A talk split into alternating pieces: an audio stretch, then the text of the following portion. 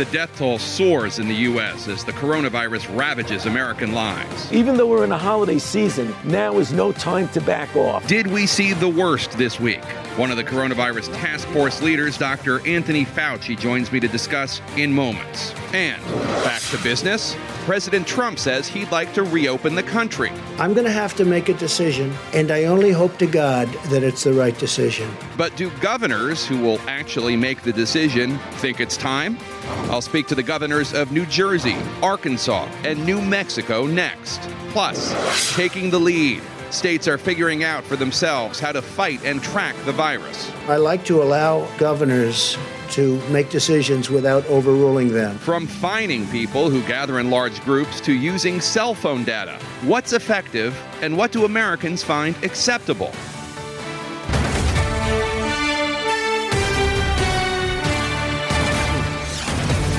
I'm Jake Tapper in Washington, where the state of our union is looking for signs of hope. It is Easter Sunday, but the country is still facing a dark reality. There are now more than 500,000 coronavirus cases in the United States and more than 20,000 dead.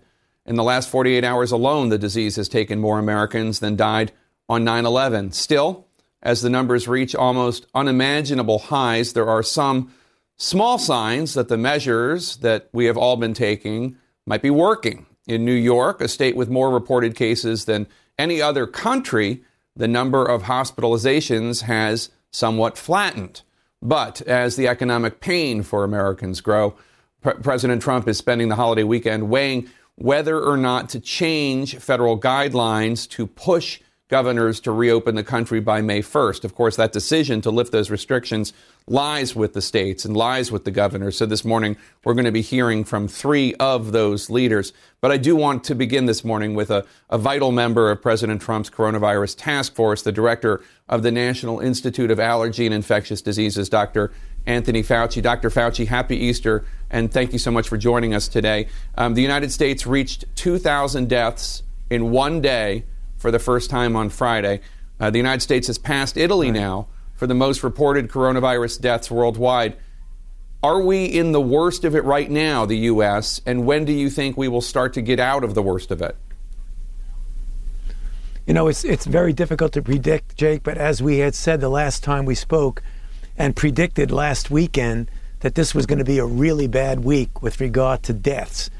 But as you said, at the same time that a place like the New York metropolitan area had a really terrible week of suffering and death, nonetheless, the indications of that part of this machine that drives this outbreak is starting to level off, because on the same day that the New York metropolitan area had the highest number of deaths they had, when you look at the admissions, the hospitalizations, the intensive care, and the need to intubate, that not only is flattened, it's starting to turn the corner. So that's what we're hopeful.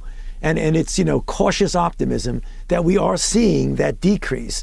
And if you look at the patterns of the curves in other countries, once you turn that corner, hopefully we'll see a very sharp decline. And then you can start thinking about how we can keep it that way and prevent it from resurging, when you're starting to think about a gradual re-entry of some sort of normality, some rolling re-entry. So you're trying to balance two things.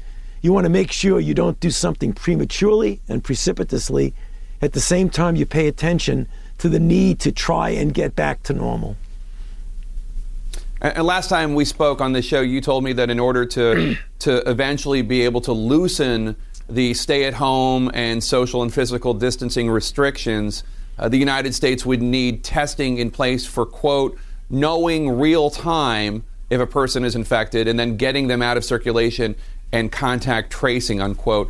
When do you think the U.S. will have that capacity nationwide for that kind of testing?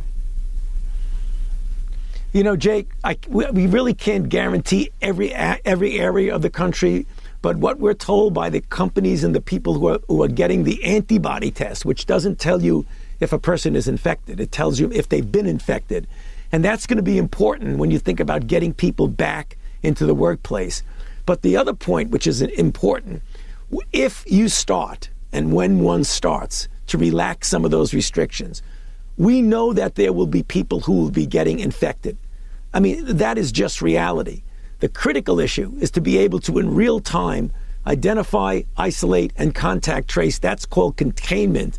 Right now, in places like New Orleans and in New York City, we're in mitigation. You mentioned the governors. This is really important. I've spent this week on the phone with a considerable number of governors, some of which you, I believe, are going to be on your program later on. They are really important. I'm deeply impressed about how much they care about the balance of preserving the health of their citizens in their state at the same time as they cautiously do this re-entry. So, you know, I have confidence that with the help that we can do federally from the federal government, to the fact that the states are really committed to doing it right, I think that combination, hopefully, is going to get us to where we want to be. Based on what you know right now, when do you think the country will be ready to take some of these steps to reopen based on the availability of testing? When do you see that happening? You know, Jake, that's a great question. And that's really what I was inferring when I said a rolling reentry. It is not going to be a light switch that we say, OK, it is now June, July, or whatever. Click, the light switch goes back on. It's going to be depending where you are in the country, the nature of the outbreak that you've already experienced, and the threat of an outbreak that you may not have experienced. So it's going to having to look at the situation in different parts of the country. Obviously, New York, who went and is going through a terrible ordeal, is going to be very different from Arkansas, and you'll hear from the governor shortly, and very different maybe from some places on the West Coast, like Washington State, which have been successfully able to prevent that big spike. I think it's going to have to be something that is not one size fits all. When do you think it could start? You know, I think it could probably start, at least in some ways, maybe next month. And again, Jake, it's so difficult to make those kinds of predictions because they always get thrown back at you if it doesn't happen. Not by you, but, you know, by any of a number of people. We are hoping that at the end of the month we could look around and say, okay, is there any element here that we can safely and cautiously start pulling back on? If so, do it. If not, then just continue to hunker down. And that's what, at least from the standpoint of the public health aspect, that we look at. Other decisions are going to have to be made at the level of the president and the governors about what they are going to do with all of the information they get. The only thing I and my colleagues in public health and medicine can do is to give a projection of the kinds of things that may or may not happen when you make these steps. And I know you're concerned about the idea of what happens if it happens too quickly, prematurely, and then precipitously the U.S. or that area of the U.S. goes back to a dire situation. The University of Washington professor Chris Murray, who I know you're familiar with his work, he runs the model frequently cited by your task force. He told CNN that he is worried that if the country opens up too soon, quote, the risk of rebound is very great. And according to his model, when it comes to stay at home and social and physical distancing measures, quote, if we were to stop at the national level by May 1st, we are seeing a return to almost where we are now sometime in July. Do you agree with him? And what happens if parts of the country try to go back to some semblance of normal, but the testing and contact tracing capacity is not there? Well, I mean, Chris is a very good modeler, and we relied on him heavily to give us some capability of making some projections. But I believe what they were referring to in that model, Jake, and it's important, is I agree. That's why I said a few moments ago, if you just say, okay, it's whatever, you know, May 1st, click, turn the switch on. Obviously, if you do it in an all or none way, there's an extraordinary risk of there being a rebound. So in that respect, that model is correct. And that's why I mean it is not an all or none. It's going to be something that you gradually and carefully in different parts of the country in different ways try to get back. I totally agree if that all of a sudden we decide, okay, it's May whatever, and we just turn the switch on, that could be a real problem. And everybody knows that. So it's going to be something different from that. It's going to be a concerted way to take a look and try at doing it appropriately, depending upon where you are in the country and what the nature of the outbreak is in that part of the country. And I'm sure you'll hear the same thing from the governors.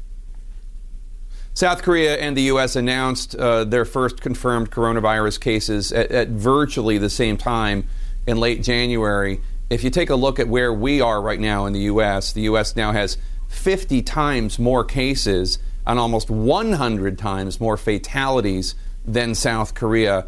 Meanwhile, while the U.S. makes up only about 4.25% of the world's population, the U.S. has 30% of the world's reported coronavirus cases and almost 20% of the reported coronavirus deaths. Sanjay Gupta said this is all because we got started too late in the U.S. Is that right? Do you agree? You know, it isn't as simple as that, Jake. I'm sorry. I mean, to just say this is all happening because we got started too late. Obviously, if you look, could you have done something a little bit earlier? Would it have had an impact? Obviously. But where we are right now is the result of a number of factors. The size of the country, the heterogeneity of the country. I think it's a little bit unfair to compare us to South Korea, where they had an outbreak in Daegu and they had the capability of immediately, essentially, shutting it off completely in a way that we may not have been able to do in this country. So obviously, it would have been nice if we had a better head start, but I don't think you could say that we are where we are right now because of one factor. It's very complicated, Jake. The New York Times reported yesterday that you and other top officials wanted to recommend social and physical distancing guidelines to President Trump as far back as the third week of February. But the administration didn't announce such guidelines to the American public until March 16th, almost a month later. Why? You know, Jake, as I've said many times, we look at it from a pure health standpoint. We make a recommendation. Often the recommendation is taken. Sometimes it's not. But it is what it is. We are where we are right now. Do you think lives could have been saved if social distancing, physical distancing, stay-at-home measures had started third week of February instead of mid-March? You know, Jake, again, it's the what would have, what could have. It's very difficult to go back and say that. I mean, obviously, you could logically say that if you had a process that was ongoing and you started mitigation earlier, you could have saved lives. Obviously, no one is going to deny that. But what goes into those kinds of decisions is complicated. But you're right. I mean, obviously, if we had, right from the very beginning, shut everything down, it may have been a little bit different. But there was a lot of pushback about shutting things down back then. Do you think it will be safe in November for voters to physically go to vote at the polls? I hope so, Jake. I can't guarantee it. I believe that if we have a good, measured way of rolling into this steps towards normality, that we hope by the time we get to November that we'll be able to do it in a way which is the standard way. However, and I don't want to be the pessimistic person, there is always a possibility as we get into next fall and the beginning of early winter, that we could see a rebound. And hopefully, what we've gone through now and the capability that we have for much, much better testing capability, much, much better serosurveillance capability, and the ability to respond with countermeasures, with drugs that work, that it will be an entirely different ballgame. So number one, I hope we don't have a rebound that would make this very difficult as we get into November. But if we do, and there certainly is a possibility, I'm a realist, it certainly is a possibility. Hopefully, we'll be able to respond to that rebound in a much more effective way than what we're seeing now in January, February, March. You're a man of medicine, a man of science, but today's Easter Sunday, and I know that your Catholic faith and your Jesuit education played an important role in your upbringing and how you look at the task in front of you today. On this holy day of Easter, what role does faith play in this immense task you have before you? You know, I think faith means different things to different people. People with a strong foundation in faith, I think, is very, very important when you go through serious, really terrible ordeals that the country is going through. I think faith, you know, helps people through this. You know, I just know my father, who was a man of deep, deep faith. And when there were times in his life and in the life of the country where he needed solace, I mean, his faith was just extraordinary. I was always in awe of him. And I think that there are many, many people that way. So faith is a good thing.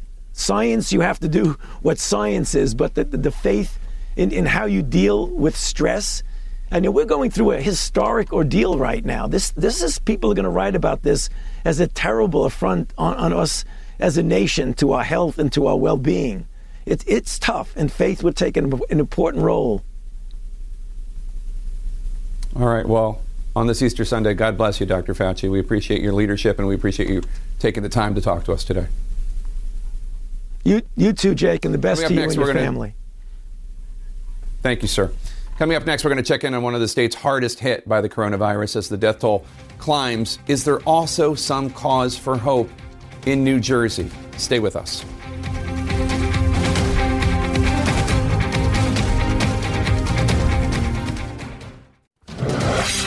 Welcome back to State of the Union. I'm Jake Tapper. New Jersey, the Garden State, is behind only New York when it comes to coronavirus infections and deaths in the U.S., with more than 58,000 infected and more than 2,000 dead. But amid that grim news this weekend, New Jersey's governor says he is seeing some cause for hope.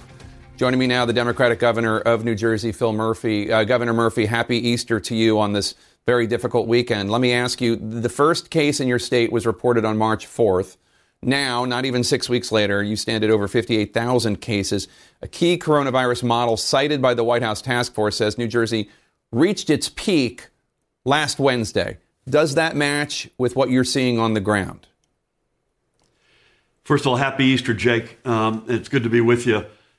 Yes and no. I mean, we've lost 2,183 blessed souls from our state, which is just staggering. We look at a handful, probably 4 or 5 different models. Some of those models in their best case scenarios have us in a peak right now. Some of them, in a more sobering reality, have us peaking many weeks from now at higher numbers. I hope it's the former and not the latter. Again, we look at a whole range of inputs and try our best to stay out ahead of this and base our decisions based on the facts. And President Trump is considering calling for a reopening of the U.S. economy and relaxing the social and physical distancing and stay-at-home guidelines on May 1st, potentially. That's just 19 days away. Do you think parts of New Jersey will be ready to try to go back to something resembling normal in that time by May 1st? Listen, Jake, if we are, I'll be the happiest guy, not maybe even in New Jersey, but in America. It would be great. I do know this. There's a sequence here that we have to abide by, and that is we need a health care recovery, a health recovery first, and then the economic recovery. It has to come in that sequencing. And I fear if we open up too early and we have not sufficiently made that health recovery and cracked the back of this virus, that we could be pouring gasoline on the fire even inadvertently. So listen, I'll be the happiest guy around if we're able to reopen at that point, and we will continue. You know, this is iterative. Each day you have a different set of data that you didn't have the day before. But we will continue to do everything we can to stay out ahead of this.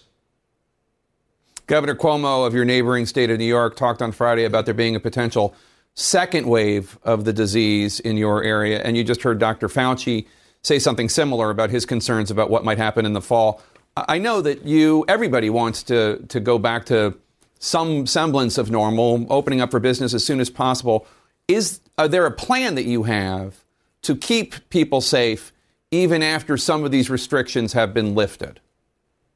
Yeah, I mean, it's not job number one, because right now the house is on fire and job number one is to put the fire out. But it is the job, right? It's job 1A. In fact, we've spent a significant amount of time this weekend sort of beginning to war game on that. You mentioned Governor Cuomo. One of the many areas that he and I agree on is that in this respect, whether it's testing, contact tracing, the rules of the road, such that you don't have unintended consequences if you get a different set of policies on one side of the Hudson versus the other, or one side of the Delaware River in our case, or the other, is we need to do this regionally. And that's something that we're committed to. I know he's committed to. to make sure that not only did we bring our states to a closure together in harmony, but when we reopen, we're doing so in broad harmony as well, including the testing and the other healthcare infrastructure we're going to need to make sure we don't see another round two of this.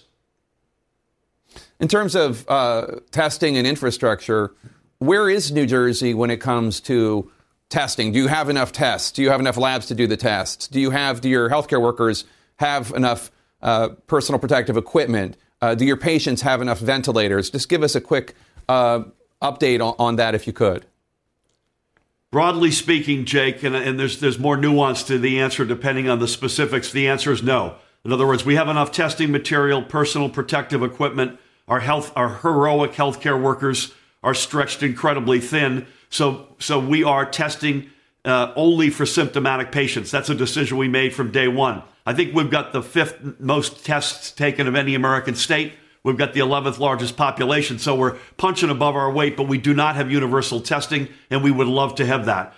We're fighting to stay ahead on bed capacity, ventilators that are constantly running thin, the medicine you need for those ventilators, the personal protective equipment, and the relief from the bullpen for our healthcare workers. So we are every minute of every day on all of those fronts doing everything we can to stay out ahead of it. You closed schools on March 18th. You issued a statewide stay-at-home order on March 21st. Both of those came after Ohio closed schools and California issued a stay-at-home order. Former CDC Director Tom Frieden told the New York Times that the death toll in New York City could have been cut in half if closures had been put in place a week or two earlier. Do you think the same is true for New Jersey? Should New Jersey have acted sooner than it did? Listen, we acted, Jake, about as soon as any American state. I mean, along with Ohio, California, Washington, New York, I mean, we were among the first, and we're probably, as I sit here today, the tightest. But boy, we will do a postmortem. Please God, I hope we do a national postmortem that's not partisan, that just asks the tough questions that were asked by the 9/11 Commission, I might add, chaired by one of my mentors, Governor Tom Kean, here in New Jersey. We're going to need to do the same thing in our state.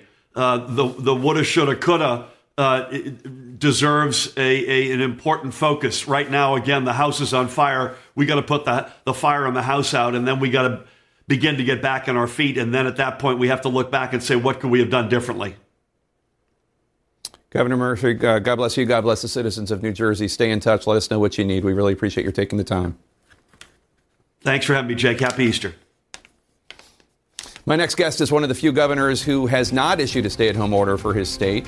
He has issued some guidelines. Is his approach working? That's next.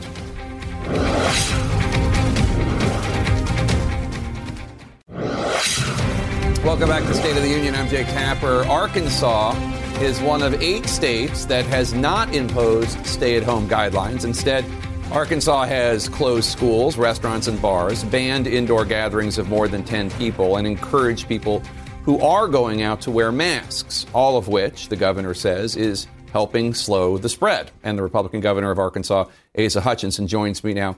Governor Hutchinson, happy Easter. Thanks for joining us on this difficult time. You said on Friday that Dr. Fauci called you and gave his, quote, stamp of approval to the measures you've taken in your response to the virus. But Arkansas is one of just a handful of states that has not yet put in place an official stay-at-home order. Do you think other governors have made a mistake by putting in place stay-at-home orders?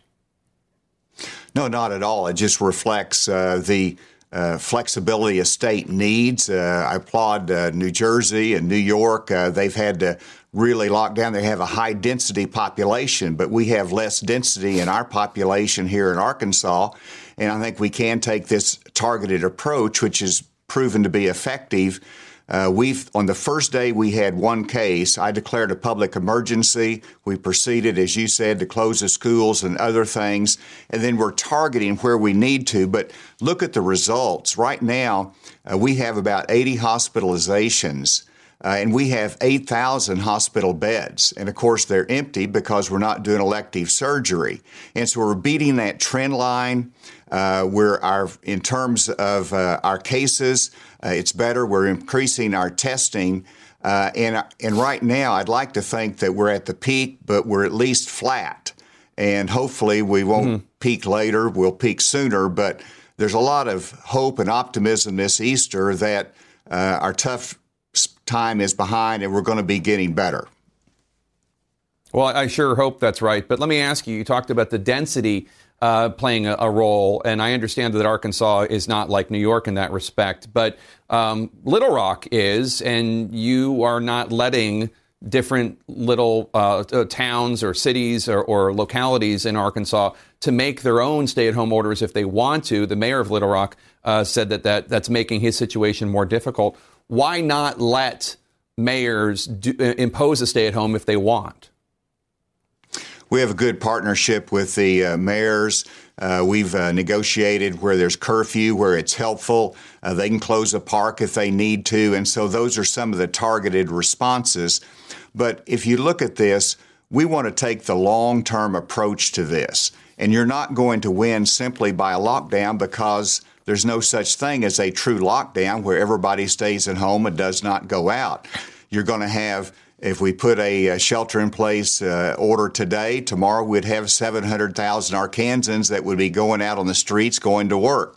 The most important message is that you wear your mask, you do your social distancing, and the people of Arkansas have embraced that. And again, it has given us success. That's the focus that we have, and that way we can be engaged in this over the long term, because I hope that this ends soon, but we also coming back next year. Are we going to be prepared for this? And you cannot lock down, you cannot shelter in place for 6 months. And so our approach, emphasizing the mask, the social distancing, being in it for the long term, being able to have a modicum of business that's going ahead and functioning out there, that's important balance that we have in our state. And I assured Dr. Fauci when I spoke to him this week that if we need to do more, we will do more. And so that's always an option on the table if we have to shelter in place. But right now, what we're doing proves to be successful in this targeted approach. Well, let me ask you, because I was looking at the Arkansas numbers. 1 month ago, your state had 1 case and 0 deaths. 2 weeks ago, you had more than 400 cases and 5 deaths. Now you have more than 1,200 cases and at least 25 deaths. I mean, something that we've learned from watching places such as Italy, Spain, Washington State, California, is that extreme measures do work in terms of controlling how many people get the disease and how many people die from it. Why not take these extreme steps, more extreme steps than you've taken, that have been proven to work so far, given the fact that it does seem like Arkansas is still on the upslope? Well, whenever you look at the 1,200 cases that we have, that is more than 1,000 short of the projections. Whenever you look at the projections, we were going to be skyrocketing. Whenever we started this, we were looking at War Memorial Stadium as a potential place to house patients. But today we have, let me emphasize here, we have 80 that are hospitalized because of COVID-19. We have 8,000 hospital beds available. That means we're not doing elective surgeries. We've really shut down a lot of our hospitals out there. We have this excess capacity. We have 80 that's hospitalized, and that's remaining steady. You look at our surrounding states, in 2 counties in our surrounding states, there are more COVID-19 cases than there are in the entire state of Arkansas. And so we're doing that targeted approach to prevent that spread here in this state, and we'll do more if need be. Well, I certainly hope it continues to work. You have said that you support moving forward with no excuse mail-in absentee voting in your state, given the issues with in-person voting that could be caused by coronavirus.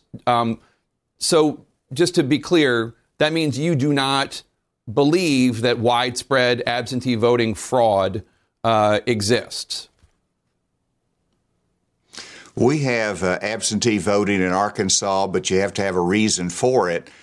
We had some special elections recently, and I said you can have no excuse. It was my emergency powers. We need to have that in November as well, in the event we still have this national emergency, because we want to have people be able to safely vote. And with our absentee voting system, I'm not concerned about the fraud aspect of it. That's absentee. It's not mail-in. It's absentee, no excuse voting, but they vote in person. Today is Easter Sunday. Obviously, your state has banned indoor gatherings of more than 10 people, but it exempts church services as long as individuals there follow social and physical distancing at the church services. You have been discouraging large religious gatherings because of an earlier outbreak at a church in your state, which infected more than 36 people. Are there going to be consequences for anybody in Arkansas who goes to church services today and violates the guidelines that you have called for? Well, because there are guidelines, there's not going to be any arrests made or citations made. But the consequence would be that if there's a serious health risk because of a gathering, we'll give a very specific directive and have a discussion with that church, which happened in one northeast Arkansas. The pastor responded very quickly when our public health officials went there. So just virtually all of the churches in Arkansas are following the guidelines very carefully. They're just as concerned about their parishioners as I am as governor. And so we're worshiping remotely this Easter, and I expect everybody to make sure they follow those social distancing guidelines and not gather whenever you have a risk. All right, Governor Hutchinson, God bless you and the people of Arkansas on this Easter Sunday. We appreciate your taking the time to talk to us today. Thanks so much, Jake. Appreciate it. Could data from your cell phone be helping authorities figure out whether people are following stay-at-home orders? That's next.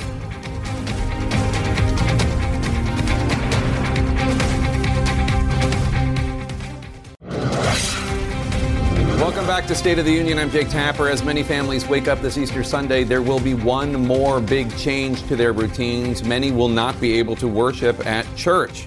Yesterday afternoon, New Mexico became the latest state to extend its ban on mass gatherings to include houses of worship. And joining me now, the Democratic governor of New Mexico, Michelle Lujan Grisham. Governor Lujan Grisham, thanks so much for joining us, and happy Easter to you during this very difficult time. President Trump is considering calling for Americans to go back to work, easing federal social and physical distancing guidelines as soon as May 1st. You've predicted the peak in New Mexico could come as late as the end of May. What will you do if the president calls for an easing of those guidelines on May 1st? Well, we're going to make the decisions that safeguard New Mexicans, right? Everything we do is about protecting lives and first responders and our healthcare workers. I think this is the problem with not having a national strategy. Right? This virus is blind to state borders.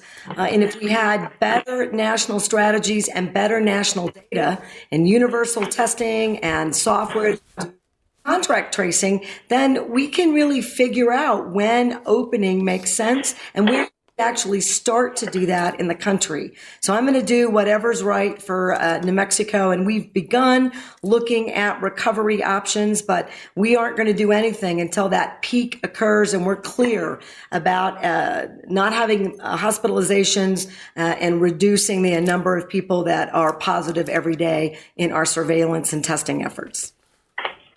Your office has been relying on data from a company called Descartes Labs to track New Mexicans' movements to see whether New Mexicans as a whole are adhering to social distancing guidelines. You've said the data comes from millions of cell phones and you don't know whose cell phone is whose.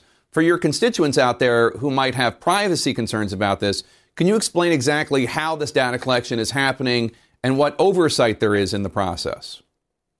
Well, a couple of things. I think that some folks got confused that somehow this is state data and state effort, and it isn't. It's also aggregate cell phone data for the entire country.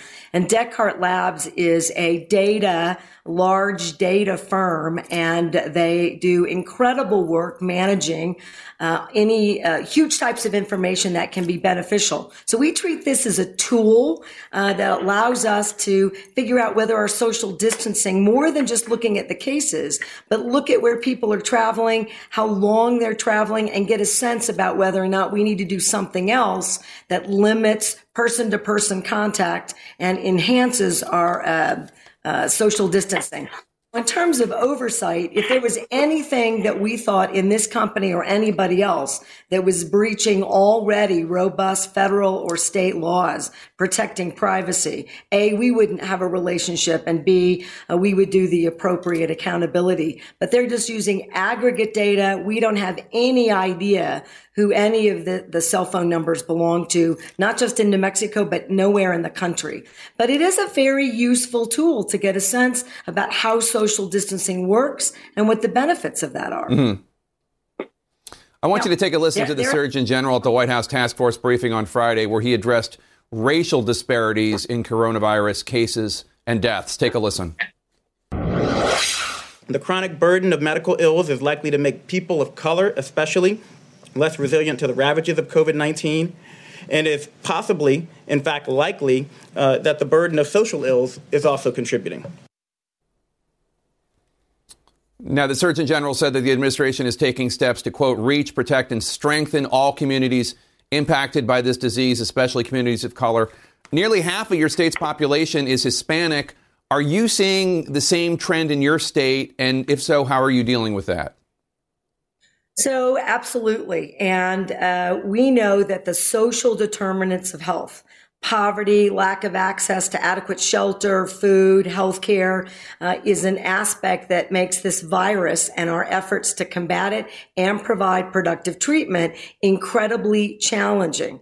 Now add that we also have 6% of our population is Native American, with 23 distinct sovereign nations. As of a couple days ago, 25% of our cases, positive COVID-19 cases, are Native American. In some of these areas, particularly in the Navajo Nation, you're in a situation where you've got folks living without access to water and electricity. And this creates unique challenges. I do think actually the administration is clear that they need to do more. We're looking at a regional strategy to support the leadership at the Navajo Nation between Utah, Arizona, and New Mexico. We're putting out field hospitals, triage centers. And I will tell you that the Pueblo nations in New Mexico have really looked at containment strategies for their community. And we're supporting that, right? Where we have roadblocks, nobody in, nobody out. We're delivering food through the National Guard. And we hope this not only slows the spread, but gives us better support to the individuals living in these remote areas in New Mexico. But it's concerning. Huge number, percentage of the cases. Yeah. Number of individuals with, say, coexisting disorders that are really problematic with COVID-19, like diabetes. Permit me one question that doesn't have to do with this this pandemic. Permit me one question, if I could. Your name has been floated as a potential vice presidential pick for Vice President Biden. Do you want to be the vice president? Do you think you'd be good at it? Well, I will do this. I think that you want a vice president that was much like former Vice President Biden. He knew how to govern. He had done a ton of work as a senator and in local government as well. And I think that those are incredible attributes. I want to be the governor of New Mexico. I will do whatever it takes to support a Biden administration, and I'm looking forward to a federal administration that can do a national strategy in good times and in bad times both. All right. God bless you, Governor, and the citizens of New Mexico. Appreciate it. Happy Easter to you, and thanks for talking to us. Got it. Thank you, Jake. Thanks for having me this morning. President Trump is taking questions from reporters nearly every day, but that does not mean he's answering them. The president continually responds to urgent questions from the media about the coronavirus pandemic by attacking the journalists asking the questions, no matter how relevant or vital. You're a third-rate reporter, and what you just said is a disgrace. Always a nasty question from CNN. You're just incapable of asking a question in a positive way. You heard that right. Amid a global pandemic and tens of thousands of infected and dead Americans, the president is upset that journalists are not asking questions in a positive way and are instead asking him challenging questions, questions he clearly does not want to answer, questions that he does not want you to think about, such as the April 6th HHS Inspector General report that surveyed 323 U.S. hospitals that lacked enough testing equipment, to say nothing of PPE, masks, ICU beds, or more. Asked about by Fox News' Kristen Fisher. I know you don't want to talk about the Inspector General report, but testing is still a big issue in this country. We're the federal government. We're not supposed to stand on street corners doing testing. You should say, congratulations, great job, instead of being so horrid in the way you ask a question. There's nothing hard about the question. Mr. President, on March 6th, you visited the CDC and you said anyone who wants a test can get a test. That was not true then. It remains untrue today. Any responsible path out of the situation requires much more widespread testing than the U.S. is doing right now. What is the plan to ramp it up even more, sir? How many Americans will be tested and by when? Then there's this question from CBS's Weijia Jiang. Yesterday, Jared Kushner said the notion of the federal stockpile was it's supposed to be our stockpile. It's not supposed to be state stockpiles that they then use. What did he mean by our? The president responded by calling that a gotcha question. It's not, and saying that the reporter should be ashamed of herself. She shouldn't. But Mr. President, the American people want to know, what responsibility do you believe the federal government has when it comes to aiding states with supplies from the federal stockpile? Colorado's Democratic governor said that FEMA had swooped in and grabbed ventilators that his state was trying to get. And then days later, you announced that you were giving ventilators to Colorado because of the efforts of a vulnerable Republican senator from that state.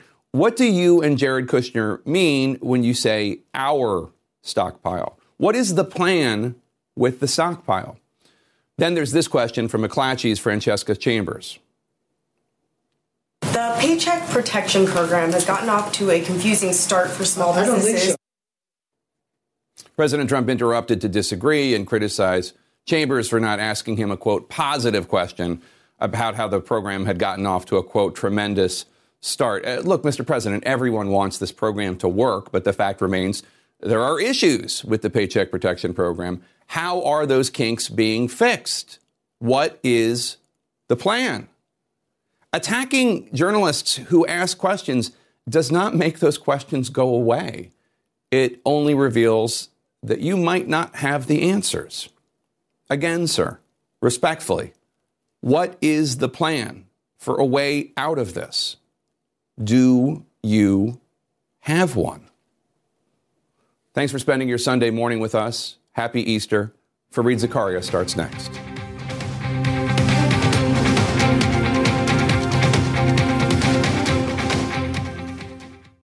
Quality sleep is essential, and that's why the Sleep Number Smart Bed is designed for your ever-evolving sleep needs. So you can choose what's right for you whenever you like. Need a bed that's firmer or softer on either side? Helps you sleep at a comfortable temperature. Quiets their snores. Sleep Number does that. Sleep better together. J.D. Power ranks Sleep Number number one in customer satisfaction with mattresses purchased in-store. And now, save 50% on Sleep Number limited edition smart beds for a limited time. For J.D. Power 2023 award information, visit jdpower.com/awards. Only at Sleep Number stores or sleepnumber.com. I'm Dr. Sanjay Gupta, host of the Chasing Life podcast. In honor of our 10th season, we want to hear from you. Leave us a message at 470-396-0832 and tell us how you chase life. It could be used on an upcoming episode.